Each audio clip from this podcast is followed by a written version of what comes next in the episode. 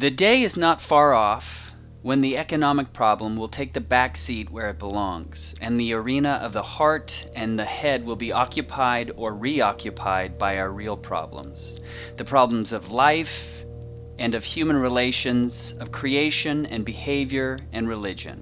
John Maynard Keynes. Our economic system and our planetary system are now at war. Or, more accurately, economy is at war with many forms of life on Earth, including human life. What the climate needs to avoid collapse is a contraction in humanity's use of resources.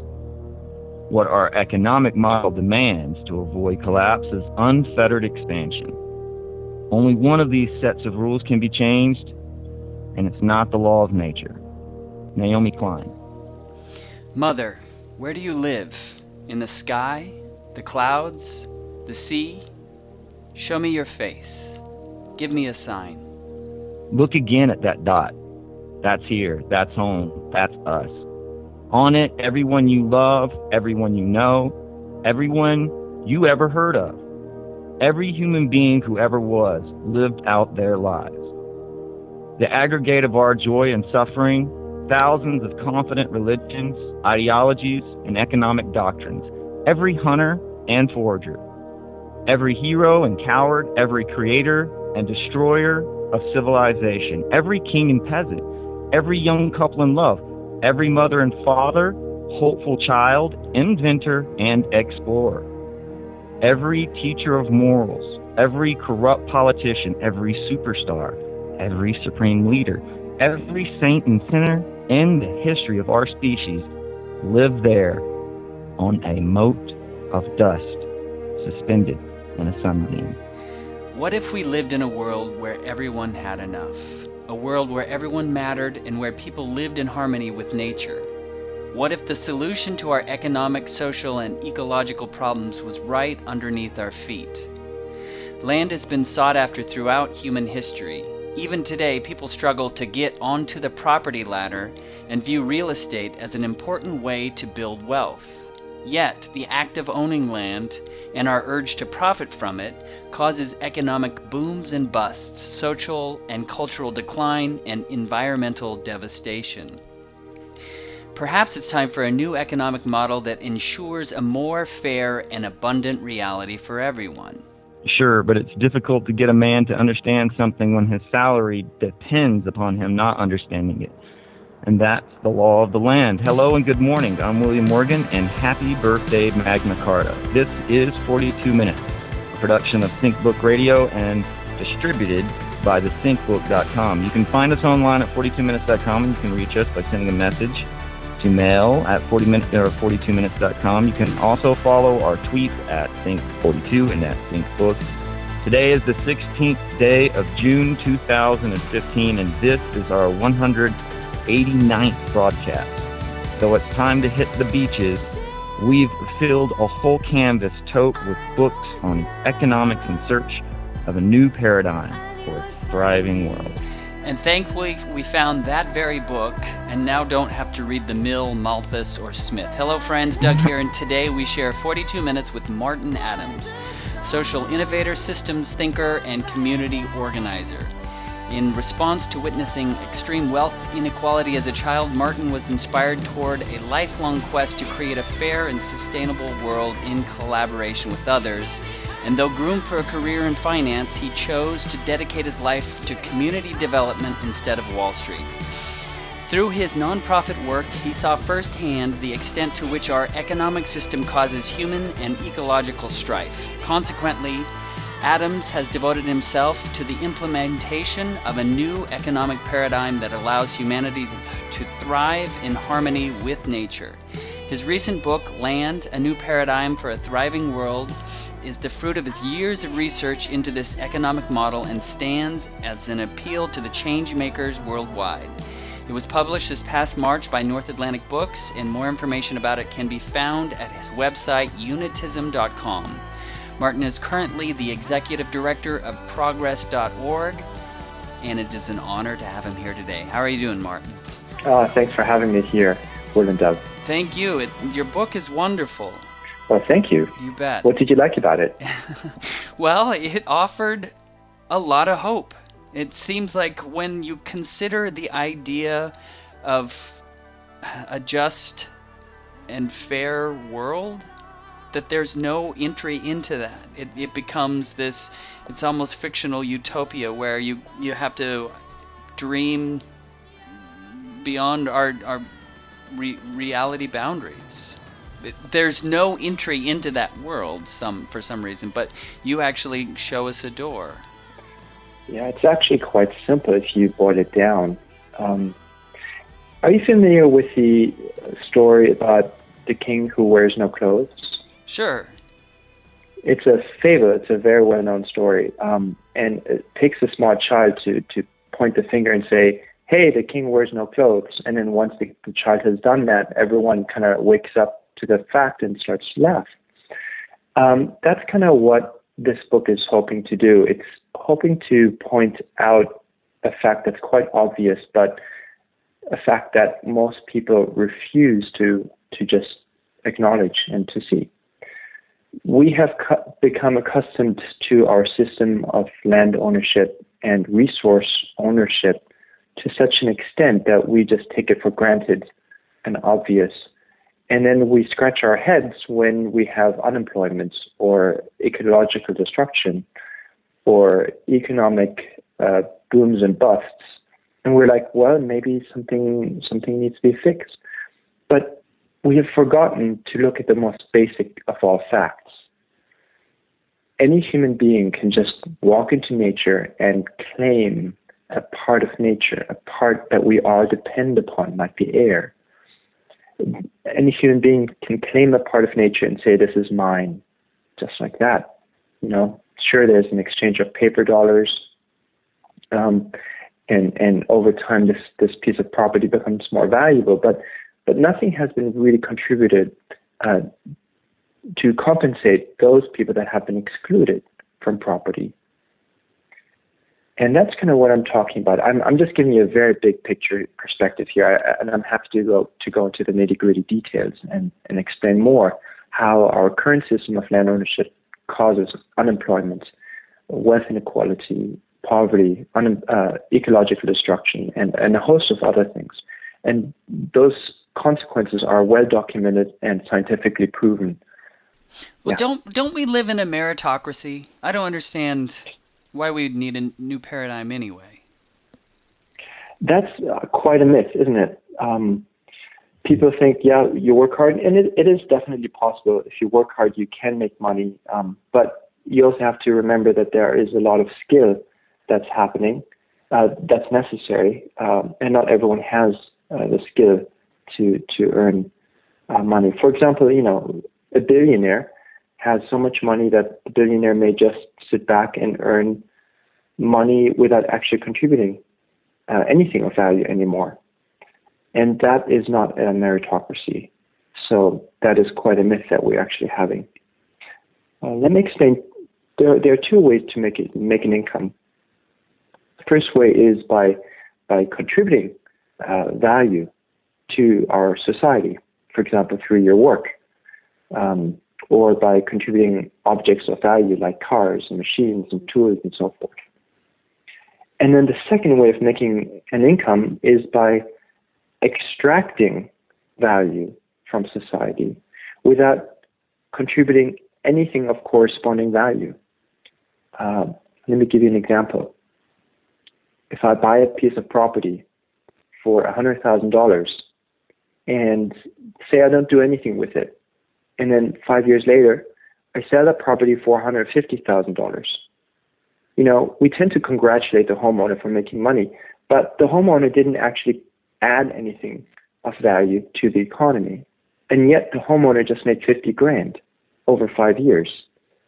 That's not a meritocracy. That's quite simply stealing. What you're telling me that I had the sense to buy my house in the right neighborhood with the right school district, and that I shouldn't I shouldn't uh, profit from that? Well, if I say shouldn't, that's a very um, strong okay, you're right. way of yeah. wording it, because our current system encourages that. our current economic system encourages every homeowner to profit from land. And so those who don't profit are kind of like the losers who, you know, who missed out. But what we've forgotten is that this system is a game of musical chairs. So we only have six chairs but 10 people. There will always be winners and losers in this economic system, as long as some people profit from land at the expense of others. You see, land is not something that everyone can equally profit from, uh, unless, uh, and I, am going to go this in, I'm going to go into greater detail later on, unless this becomes a different economic system. Okay, so maybe explain to the listeners what the difference between an absolute monopoly is and an entry monopoly. Yeah, so land ownership is an entry monopoly. It is actually not a free market. People are kind of confused. They're like, huh? I thought you can buy and sell land, you know, just like you can buy and sell cars. And so it's a free market. Um, it's actually not a free market. And the reason is uh, land you can't make more of it. So when you buy a piece of land in a good location, there's there's not more land in a good location. There's only so much land in any good location. And so people that own land in good locations, as those locations became more become more valuable over time, those owners are then able to extract money from the value created by other people in that good location. So if a Whole Foods opens up, or a cafe, or a restaurant opens up, the work that those people do to open up those stores benefits the homeowner.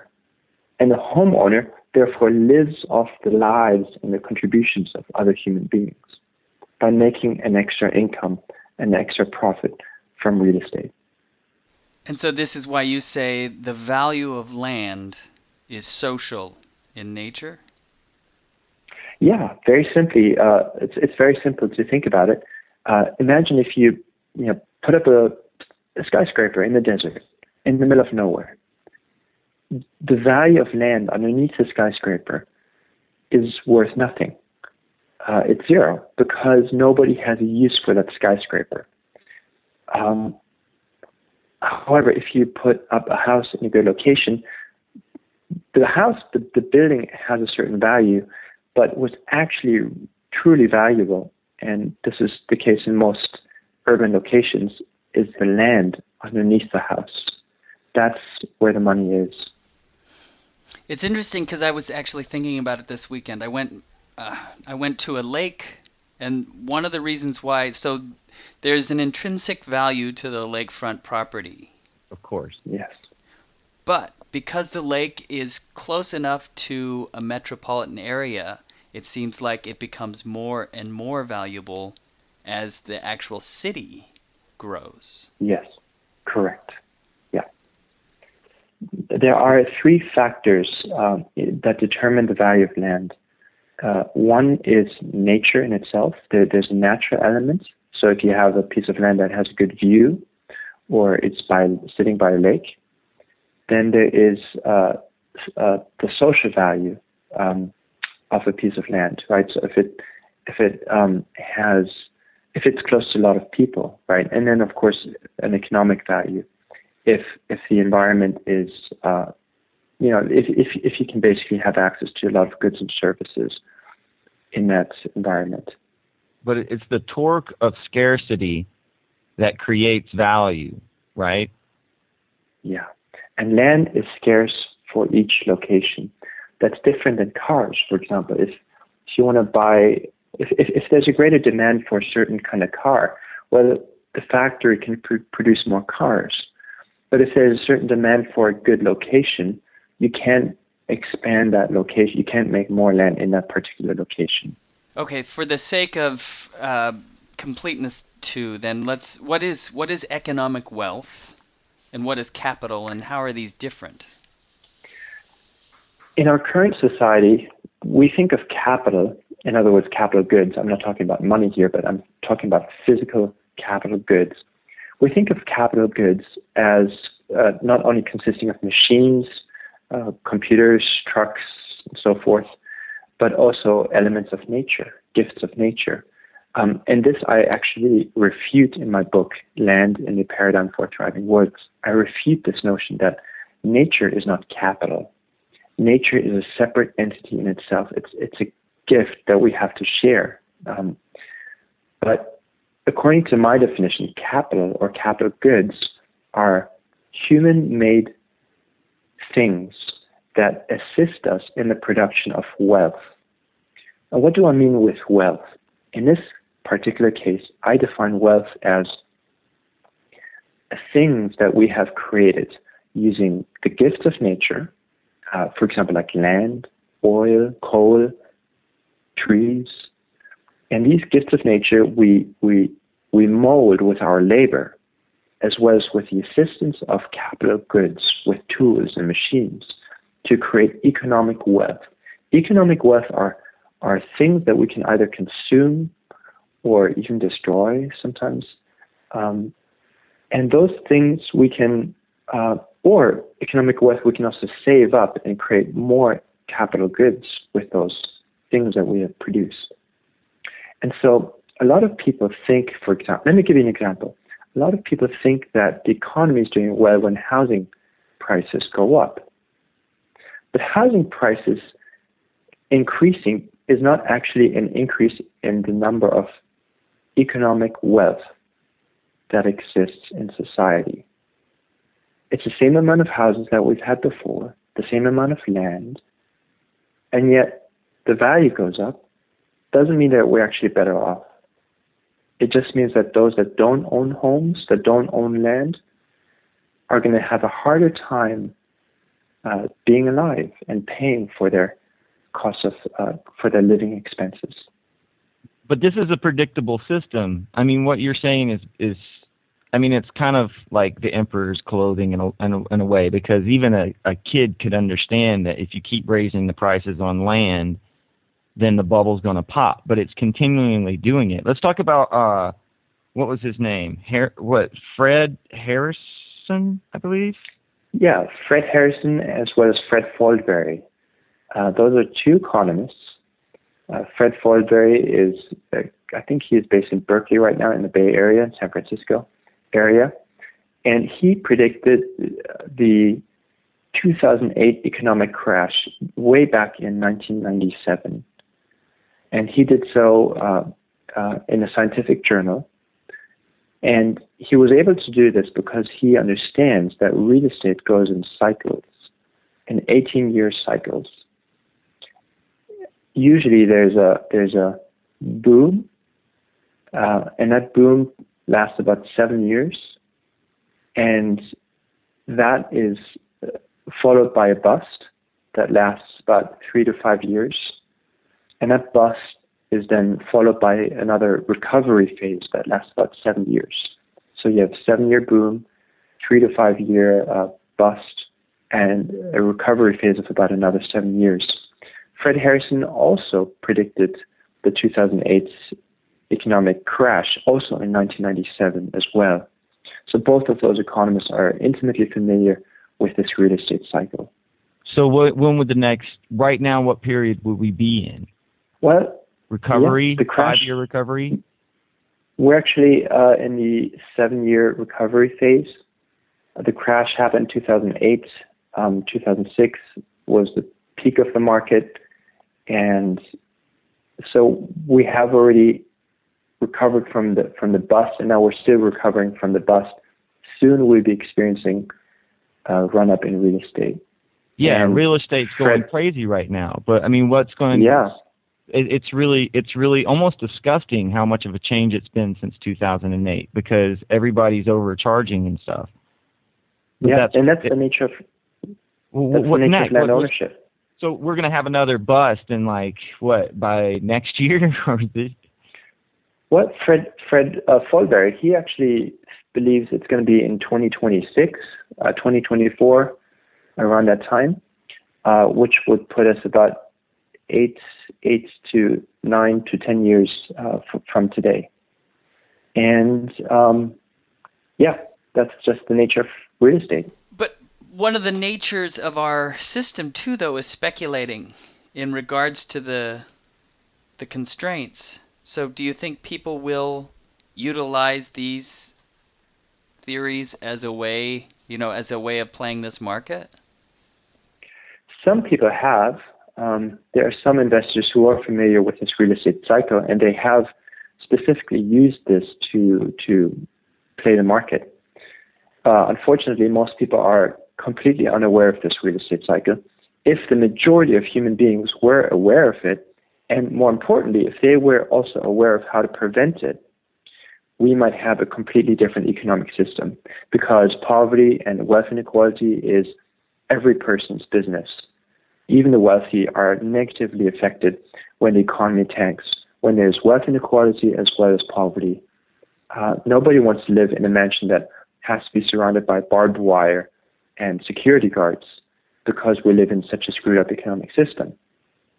So wealth inequality is something that concerns everyone. So how do we fix it? well, it's a great question.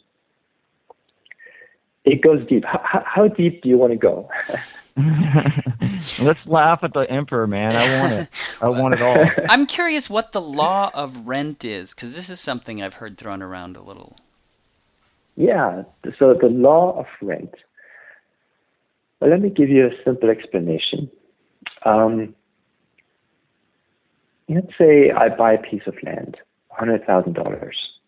Why is it worth $100,000? Oh, it's worth $100,000 because there's a police station nearby. Oh, because we have electricity, because there are shops nearby. So the law of rent is, is basically the law of, uh, of what gives value to land. And um, basically, you could summarize it into three words location, location, location. That's as simple as I can uh, boil it down. Okay, so then if that's what we're up against, how how do you create a just almost, world? Because like, not all like, locations are the same. You can't. We're grandfathered exactly. into we're grandfathered into this this. Okay, I, we got to get back to how to fix it, Doug. Yeah. Yeah. Yeah. So so yeah, let's uh, put it very simply people who use land, and we all use land, just like we, we breathe air. Land is something universal. Everyone, every human being needs land. In, instead of owning land uh, and, and just being able to to pay another human being for for land for something that no human being has made, instead of doing that, the best and most efficient way of creating a fair and just economy would be for us to rent land or lease land from our local communities. And the reason I'm saying this is because when you pay a rent on land, not the building, just the land, when you pay rent for the land, that rental value is the pretty much the precise financial reflection of all the value that you receive from using that particular piece of land. See, when you rent a piece of land in downtown, that rent would be a lot higher than when you rent a piece of land in uh, in, the, in the countryside. And that difference is actually the value of what you receive in an urban environment as opposed to what you receive in the countryside. Is that similar to a property tax? Property taxes have a good intent. They they tax the value of land as well as the value of the building. So that's not a good thing. Um, you don't want to punish people for owning a home or for for adding to their home, for creating improvements. But what you do want is you do want people to pay for something that no human being has made, which is land. And so it's similar, but it's also different. Short answer. And so then by the market as it is, this is part of the reason why the system behaves as it does, as far as like sprawl and uh, overuse of nature, scarcity. Yeah, totally. Um, a lot of people don't like the property tax. It's it's one of the least popular taxes. However, the property tax is only so so unpopular because it's kind of in your face. But if you look at the economy, all the other taxes like sales tax, income tax, capital gains tax, they're really more uh, they're, they're much worse than a property tax. And and um, if you have if you charge people for the use of land, you don't need to raise money in many other ways. Uh, in fact, if you don't charge people for the for the use of land, you're going to have a lot of urban sprawl. You're going to have commercial real estate developers make make a ton of money from from speculating in land, from from buying land for cheap and then selling it after they they've developed it for a lot of money, um, especially once the town has grown uh, around it. And so it's much, much better to actually uh, shift all the taxes away from income and sales and capital gains and onto land and charge people for the use of land um, because that does prevent not only a lot of economic issues but also it prevents urban sprawl and as well as other um, ecological issues. So when I'm reading this book, I'm I'm finding it really hopeful. Like there is a way out of the world that we're in that seems like it's marching towards destruction. But it also seems like there's a bit of a catch 22 that what is step 1? How do you go from an ownership society which definitely ownership has this individual me me me feel this is mine to mm-hmm. a community where we begin behaving like we're all a part of a web and that we are you know entitled to certain benefits of being in in an environment but that how do how do we transition out of you know the capitalistic mindset that we our brains are just in? It's like a matrix. Yeah. Yeah it's a great question. Um, many people are familiar with with the movie Avatar. I almost hate to mention it because it's a bit corny uh, to bring up this example, but in Avatar, it, it's a great story because you have this this Western mindset pitted against this unity mindset. So you have these these capitalist resource uh, destroyers come into this planet, and basically they, they just want resources. They're hungry for resources but they're also very individualistic based. In other words, um, it's a, it's a me me me attitude versus a we we we attitude. And the more we can think in terms of us and, and all of us together, I think the more likely we'll be able to succeed. No human being is an island unto him or herself. We're all interconnected. It's just the nature of reality and the more of us wake up to that fact, the more of us realize that we're that what we do affects the web of life. When I'm kind to another person, that has a huge effect. I may not be aware of it, but it does have an effect. That person may go to go to bed uh, that night and feel feel better about themselves, and pass it on in different ways the next morning. And the more we can think that way, the more likely we're able to realize and wake up to the fact that when I hurt another human being, for example, by by consenting to this economic system that we're living in, the more I am hurt myself. And vice versa, when I realize, hey, I'm in this with you, you're in this with me together, well, let's figure out a way that we can live together in a way that everyone benefits. The more we can do that, the better I think we all will all be.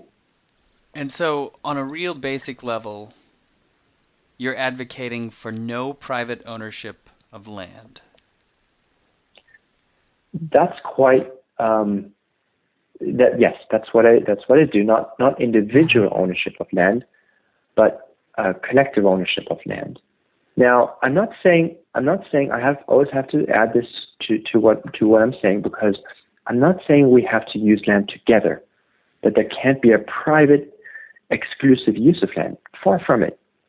I'm saying that people are still, they should still have the right to use land as they see fit, but only as long as they compensate the community for their exclusive use of land. I can't. I can't even imagine. Like, uh, how would you turn the tables and re-educating? Because, like I said, yeah. we we are totally grandfathered into this. Is how everyone is doing it. So this is how it's done. And any time you say anything outside of that, you're going to be called crazy. Yeah. Well, the, the United States itself was was founded upon the theft of land. So if you think about it, of course we've been grandfathered into this this mentality because we've taken land, we've stolen it from the Native Americans and said this is mine, and the theft continues to this day. Um, however, if you, if you look at other places in the world, like Hong Kong, I'm not sure how it is today, but uh, back when I was still living in Hong Kong, the land was considered to be owned by the British Crown, and so people could only lease land from the government. There was no sense of private ownership of land. There was only leasing of land. So it is possible to to live in, in a new economic model where people lease or rent land from their local communities. It's entirely possible. It just we're the only ones who prevent ourselves from adopting that kind of uh, model. Do you think a model like that happens at the grassroots first? Does it start on a real local level or a state level, or does this happen I think at yes, a national level? I, it can happen on either level. On on, on different. Um, it depends on the collective consciousness. Um, let me share with you an example of what we've been doing uh, where I live uh, in Middletown, California, near near where I live. Um, we actually purchased a group of people purchased a commercial property, and we we are in the process of returning that to the commons. And that commercial property, um, uh, the the tenant is paying a rent on that commercial property, and in time, over time, that rent would be redistributed uh, to the people of Middletown that's something we're doing on a local level. Um, people might be interested in reading more about this in my book, Land. And um, I also mention how uh, cities and towns can gradually um, collectivize the ownership of land once more. I seem to remember. Oh, I, I'm not going to be able to come up with the details, but there's the the urban myth that the commons would be devastated? Oh, the tra- you you're yes, referring to the, the tragedy, tragedy, of, the, commons. commons. Yeah, and then someone. Yes. What is her name? Who did she win a no? What what? She won a prize because she showed how there's all these societies where the tragedy of the commons is actually a myth. Yes, I, I I'm not sure of the name, but yeah, I was going to respond to that and say, yeah, the the fact that someone called it the tragedy of the commons is in itself a tragedy because we tend to we tend to like bad stories or stories where you know there's so much suffering and but we tend to overlook or ignore the fact that actually the commons are not overused if you work together. Um, back in England, in this, I'm not sure, I think it was the 1600s or the 1500s, people used, people shared in the commons. They were shared. They were used uh, for everyone equally. And the only thing that happened is the lords came in, and the kings and, and the princes, and, and they took the commons from the people. And and really, that was a destruction of the commons. It's so fascinating because the con. I mean, there is definitely this this contradiction that our brains are the story the myth is saying that private ownership if you own it you're going to be responsible for it and so you're going to take care of it but that's the world that we're in and the world that we're in has the British or the the Canadian tar sands where here's this huge destructive project you know yeah. just complete exploitation but then we also have that idea of the tragedy of the commons where if you have a group of people who don't own it, they won't feel they they won't feel like what what is that identified with the thing, and so they'll just they'll exploit it. But so it yeah, that's yeah. fascinating. Well, you know, homes. I'm not saying that people can own, own their homes. They definitely can. Um, it's just that, you know, land use, um, urban land use, for example, right? If you own an apartment in the city, um, you're going to take care of that apartment. What I'm saying is, you know, if you own an apartment in a very, very good location, you have to pay for that location. Um, and if you do, your apartment is going to be worth less, worth less, not worthless, but worth less. And it's a good thing. See, we don't want homes to be very expensive or unaffordable. Uh, just like we don't want food to be very expensive or out of the reach for many. The, the cheaper housing is, the better for everyone. And that's something we've forgotten in our society. And we often think that, um, you know, ownership is something that makes us uh, better care for something, uh, but that's not always the case. Well, you seem like a real hopeful guy. and you're working towards creating this world. What how how do you feel about the future? Well, um, I think people are generally surprised when they hear me say that I don't think it's going to happen anytime soon. Um, and the reason I'm still hopeful is because hope starts with me and starts with you, starts with all of us. Um, whether or not the society actually changes. Um, I think as long as we can become an example, as long as we ourselves can become the kind of, I guess, become the kind of word that we want to, become the change that we want to see in the world, right? Like Gandhi said, if you can become the change that you want to see in the world, then there's hope and there's beauty. Um, I don't know a better way to say it other than perhaps to inspire people to become the best version of themselves that they can become. And if they can do that, there will always be hope. Well, you've convinced me that I shouldn't take what you you've taught and exploit it. because it is. I mean, like if you know it's coming, right? Say that I bought up a lot of land right now and around the year 2020, 24, somewhere around there, mm. I mm. could that would be the peak of the market, right?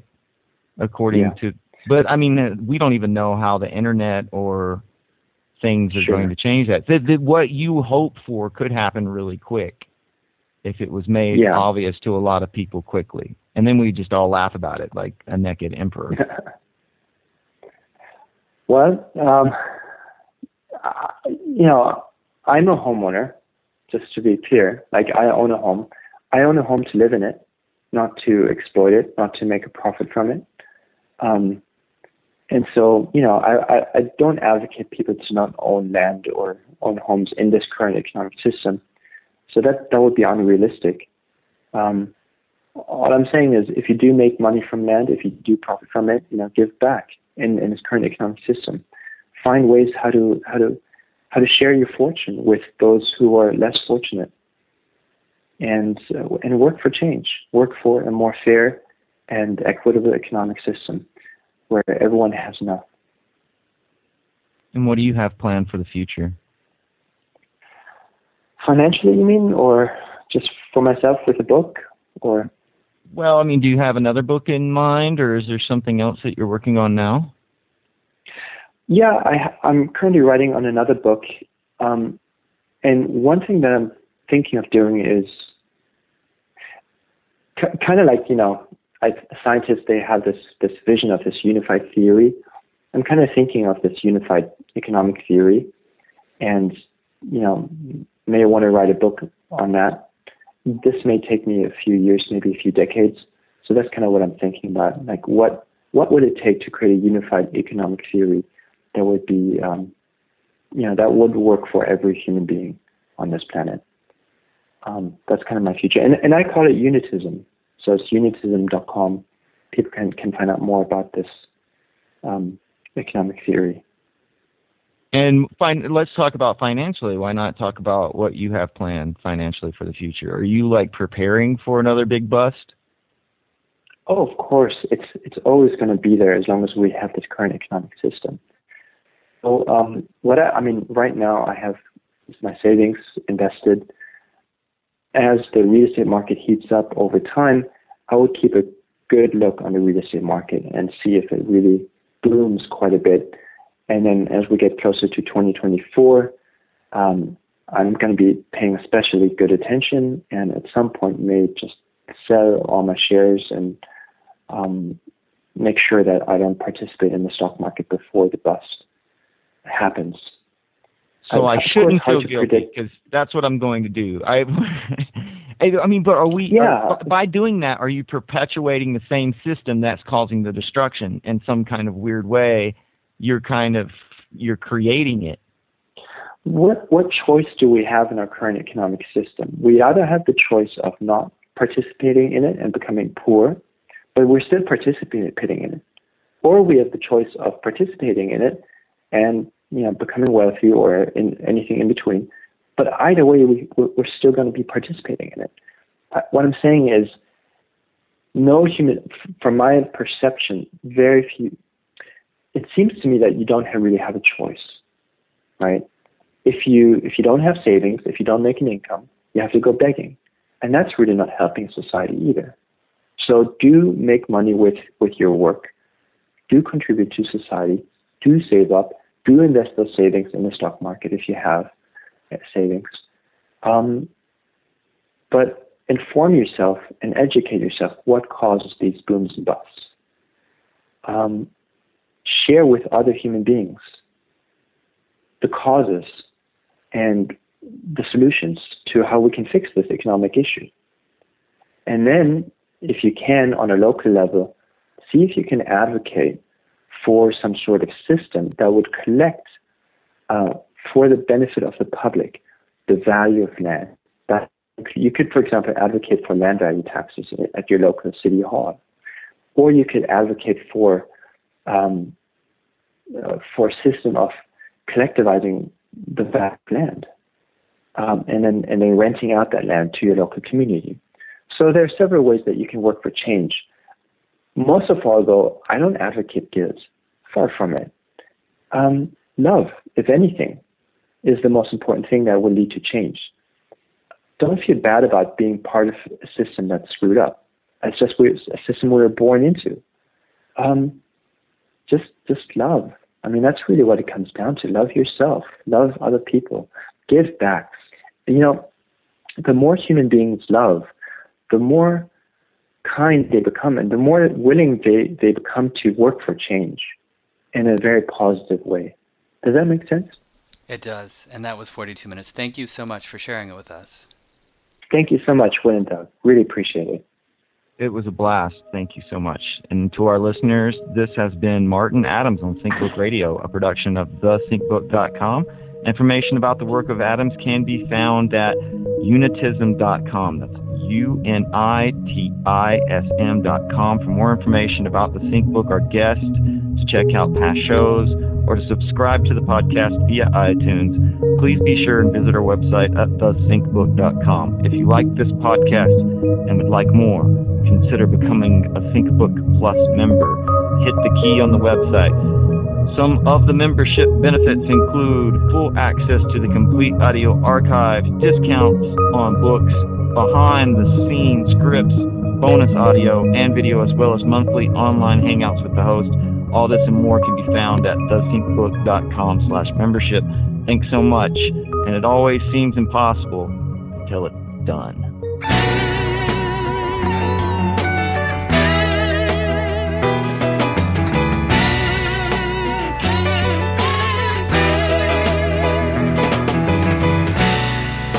You been around? Have you done your share of coming down on different things that people do? Have you been aware? You got brothers and sisters who care about what's gonna happen to you in a year from now. Maybe I'll be there to shake your hand.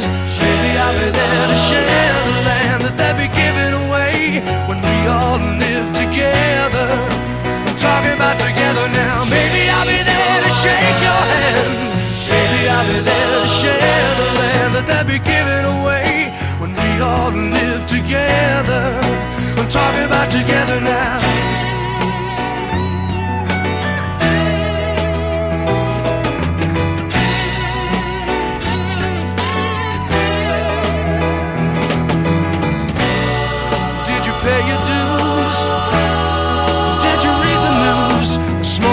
paper landed in your yard? Do you know their names? Can you play their games without losing track and coming down a bit too hard? Oh, maybe I'll be there to shake your hand. Maybe I'll be there to share the land that they'd be giving away when we all live together. We're talking about together now. Maybe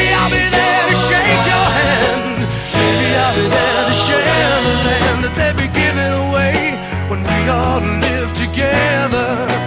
Talking